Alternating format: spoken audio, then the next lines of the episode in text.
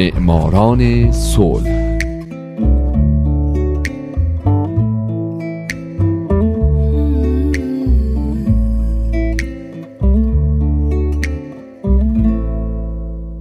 امروز یک شنبه است. اینجا رادیو پیام دوسته و حالا نوبت می‌رسه به معماران صلح.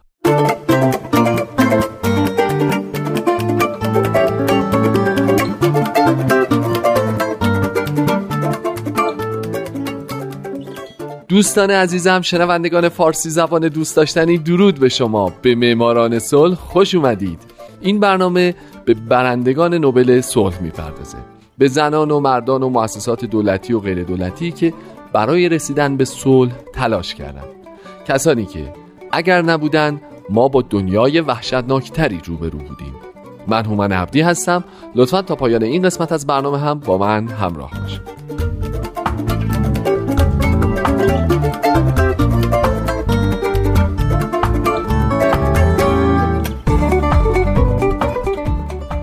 این هفته سال 2007 آلبرت آرنولد گور جونیور مشهور به الگور قسمت سوم.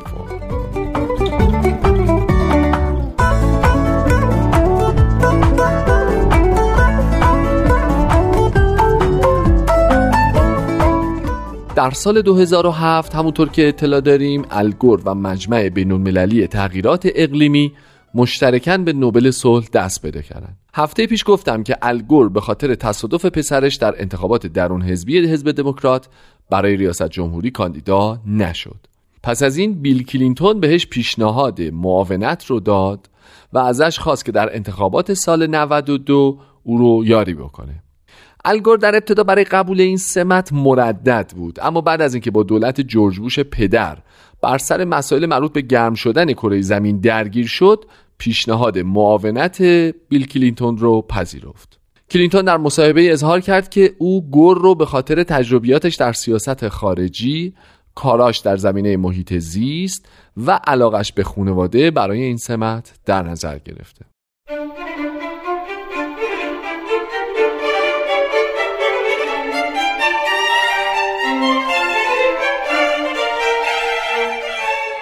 البته این انتخاب مخالفانی هم داشت. وقتی که الگور به کلینتون پیوست در واقع برخی از قوانین قدیمی نقض شد.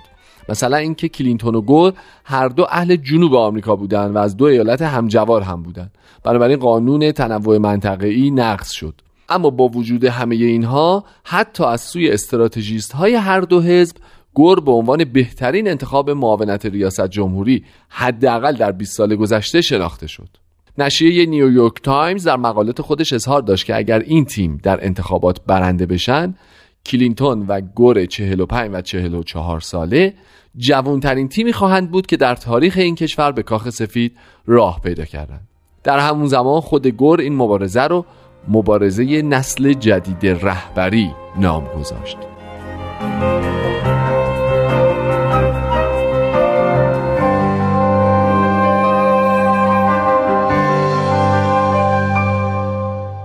پس از اینکه کلینتون در انتخابات پیروز شد و به مقام ریاست جمهوری آمریکا رسید از همون ابتدا الگور رو تقریبا در تمام تصمیم گیری هاش دخیل کرد که به طور معمول برای یک معاون رئیس جمهور کاملا بی سابقه بود. در طول دوران ریاست جمهوری کلینتون گور نقش مشاوری مهم و بیچون و چرا رو بازی کرد و به این ترتیب تونست از نفوذش استفاده بکنه و به اموری که فکر می‌کرد برای پیشرفت کشورش الزامیه بپردازه.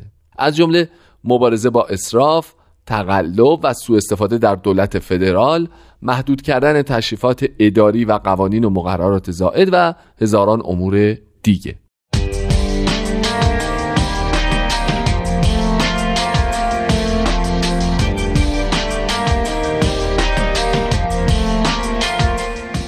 دیوید گرینبرگ استاد مطالعات تاریخ و رسانه از دانشگاه راجرز میگه در پایان دوران ریاست جمهوری کلینتون آمار و ارقام چشمگیر بود. علاوه بر نرخ بالای مازاد درآمد و نرخ پایین فقر بیشترین رشد اقتصادی در طول تاریخ و کمترین نرخ بیکاری از اوایل دهه هفتاد و کمترین نرخ فقر در بین مادران مجرد سیاه آمریکا و سالمندان از جمله این آمار و ارقام بود.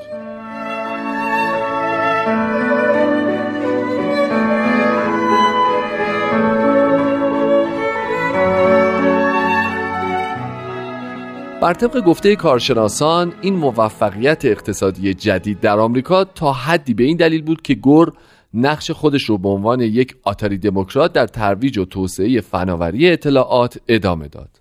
از همون ابتدا هدف کلینتون و گور بالاتر بردن سطح رفاه عمومی و پیشرفت صنعت در آمریکا بود. البته از طریق سرمایه گذاری برای توسعه علم روباتیک، جاده های هوشمند، بیوتکنولوژی، ابزار و ماشینالات، ترنهای شناور مغناطیسی، ارتباطات فیبر نوری و شبکه های کامپیوتری. گور در طول انتخابات و پس از اون مردم رو با اصطلاح شاهراه اطلاعات که بعدها کلمه اینترنت به صورت مترادف اون مصطلح شد آشنا کرد. بسیاری از پروژه های اینترنتی رو آغاز کرد و به سرانجام رسوند از جمله ایجاد سازمان اطلاعات ملی آمریکا. و البته به همراه کلینتون اولین وبسایت رسمی کاخ سفید رو در سال 1994 راه اندازی کردند.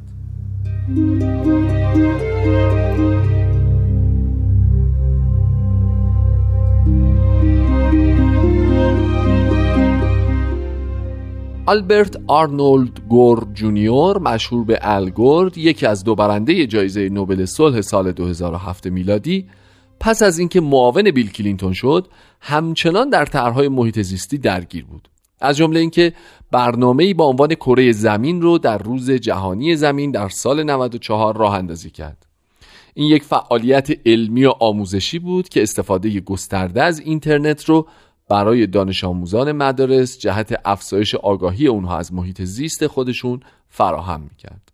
گور در سال 1998 پروژه ماهواره ناسا رو که یک رصدخونه فضایی مربوط به آب و هوا بود راه اندازی کرد. رصدخونه ای که به تهیه تصاویری از کره زمین جهت بررسی وضعیت آب و هوا می پرداخت.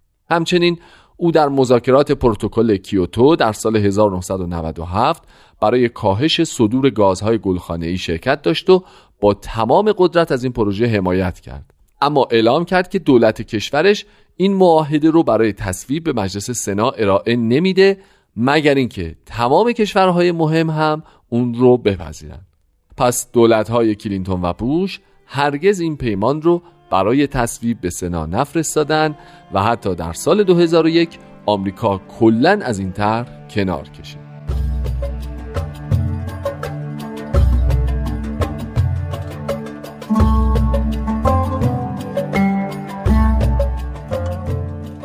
به گفته کسانی که گور رو می‌شناسن او کسیه که همیشه از دوستاش حمایت می‌کنه. او این مسئله رو در جریان رسوایی اخلاقی بیل کلینتون با کارآموز جوون کاخ سفید مونیکا لوینسکی ثابت کرد. گور در اون زمان که شایعات درباره رابطه این دو نفر بر سر زبون ها بود گفت او رئیس جمهور این کشوره. او دوست منه. من اکنون از همه شما می‌خوام. از تک تک شما که به من بپیوندید و ازش حمایت کنید.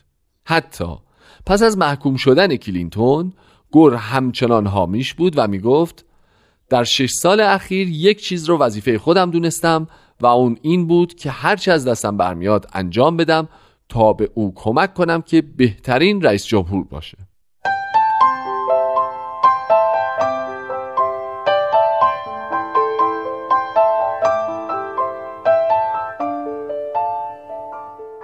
تقریبا در پایان دوره دوم ریاست جمهوری بیل کلینتون و زمانی که دیگه معلوم بود الگور قصد شرکت در انتخابات ریاست جمهوری دوره بعد رو داره او در یک مصاحبه تلویزیونی شرکت کرد و وقتی مجری برنامه ازش پرسید که چرا مردم باید اون رو به عنوان نامزد حزب دموکرات انتخاب کنند گفت که هر زمان که مبارزات انتخاباتی آغاز بشه من دیدگاه های خودم رو که جامع و فراگیر هم هستند بیان خواهم کرد. و امیدوارم اونقدر قانع کننده باشند که مردم رو به سوی خودش جلب بکنه که البته احساس می‌کنم همینطور هم خواهد بود. اما این دیدگاه ها بر اومده از گفتگوهایی که من با مردم آمریکا داشتم. در طی 6 سال گذشته من به تمام نقاط این کشور سفر کردم. در طول مدت خدمتم در کنگره ایالات متحده ایده ایجاد اینترنت رو در سر داشتم. و اقداماتی رو برای ایجاد طیف وسیعی از پروژه هایی که ثابت شد برای رشد اقتصادی کشور حفاظت از محیط زیست و بهبود نظام آموزشی ما بسیار مهم هستند انجام دادم.